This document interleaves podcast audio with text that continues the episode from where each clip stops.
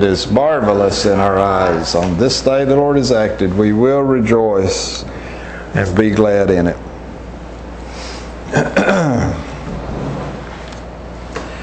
One conversation.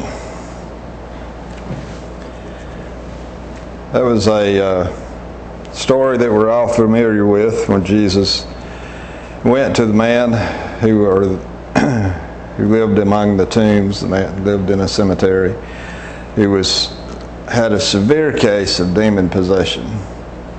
Not the ordinary kind of demons that we may struggle with in our ordinary lives, but a very extraordinary degree of possession where he lost, the demons took control.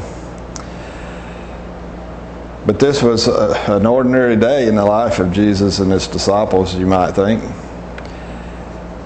But let's think about that. The Lord Jesus Christ, God who became man, who is fully God and fully man, the Word of God who created the universe, who rules the world by his wisdom, suddenly, here on this day, as he did many other times, he stops and focuses all his attention on one suffering human soul.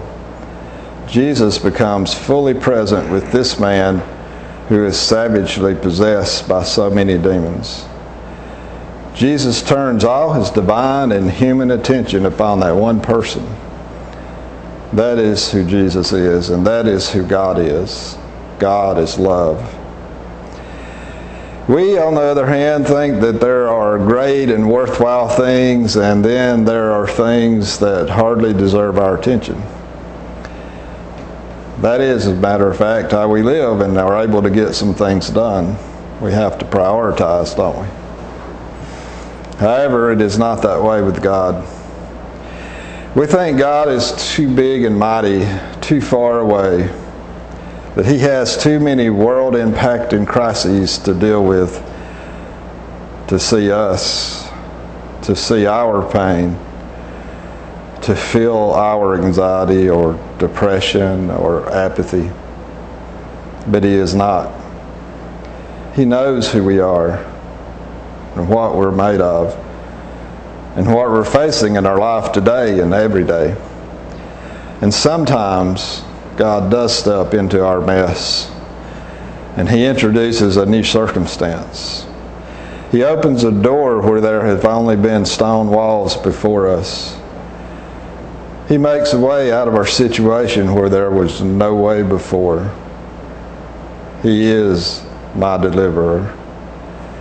All it takes is one conversation, one act, sometimes just one look. Night is turned into day, chaos into order, and nightmares into exceedingly more than we could ask or think of. When disaster strikes a community, people respond. When there's a huge need or if there's a large a large community of people who are suffering or in danger, we take action. We send tractor trailer loads of relief goods. We take trailers and cook meals. But when there is one man or woman standing alone and in need, we most often do not notice. But the God we serve, the God who created us and sustains us by his strength and power, he takes notice. The deranged man in our gospel reading today was totally out of control. The demons within him had, had completely taken over his mind and body, and he was a slave to their will. We are thankful that we can see his helplessness and know that there's no situation too desperate that God cannot redeem it. However, we need to also recognize that even in lesser states, God can redeem. A person does not have to be having convulsions and falling into fire or otherwise harming themselves to be losing the battle for control of their life. Their battle may be one that nobody else ever sees. For some, they may go a lifetime without the consequences of their struggles and failures being evident to those living in the same house. However, the hopelessness may be just as great for them. The loss of control may be severe in certain areas of their life or their mind. For some, the demons seem to be content to prevent or derail those actions that a person intends to do or considers doing. The woman may say, Oh, sure, I would love to fill in the blank. Take a meal to a neighbor. Go on a short mission or short term mission trip.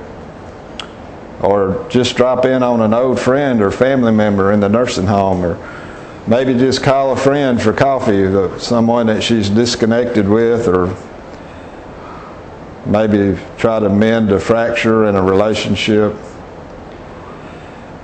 or even to read your Bible and spend some time praying, to pick up a new book that will bring joy and beauty into your life, or, or limitless other possibilities of good things, of worthy things, of, of helpful things, but we're somehow never able to pull it off.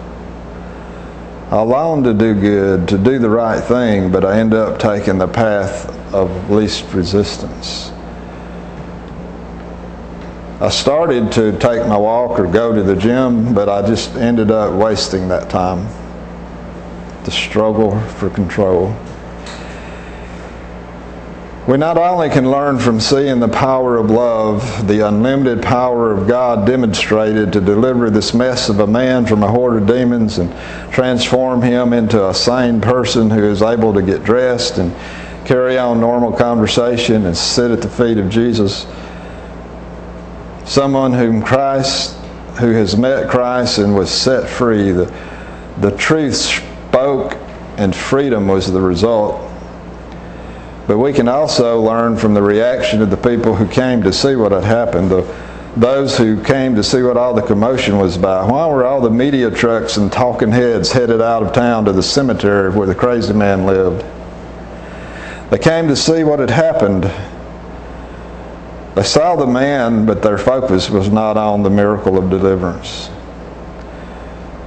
They didn't really pay attention to the new life of the man who was hopefully, hopelessly out of control before, but now has a future and a real joyful life to live. Their focus was on the herd of pigs. There had been a disaster for the swine business. A fortune was lost.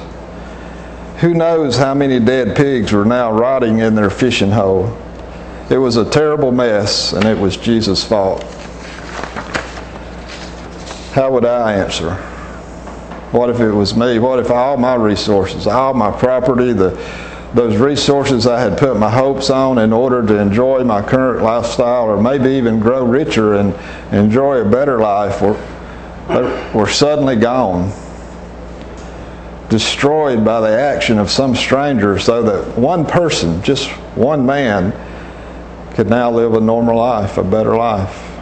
How would I feel about that? What if he was an illegal immigrant? Or a convicted rapist? Even a child molester? Would I be able to rejoice on his behalf in spite of my loss? We might also have asked Christ to go back where he came from and leave us alone if we had been there that day. Finally, let us listen to the final words of Jesus to the man set free from his demons. He said to him, Stay here at home and tell all that God has done for you. The man had wanted to go with Jesus. He wanted to be his disciple, to stay near him, to, to listen and hear all that he had to say, and to learn more from the Son of God. But, but Christ said no. It was God's will that this man stay in his community to be a living witness of the love and power of God to set people free, to make a way where there was no way, to open a door where there were only walls or fences, to heal what was terminal. He makes a way out of a situation where there was no way before. To be the one who sings, This is my story, this is my song to be the one who lifts up his hands and says, My chains are broken. I've been set free. To dance and sing, I'm no longer a slave. All it takes is one conversation, one act, sometimes just one look, and night is turned into day, chaos into order, and nightmares into exceedingly more than we could ask or think of. Because it is the Lord who rescues me because he delighted in me. Psalm 18:20. He rescued me because he delighted in me.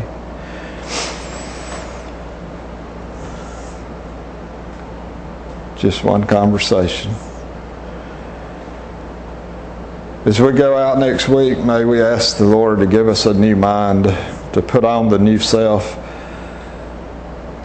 We have been raised with Christ. May we pray that He set our minds on things that are above where Christ is, where there is truth and beauty and goodness. May He fulfill the prayer in Psalm 48 that we read I delight to do your will, oh my God. Your law is within my heart. Just one conversation.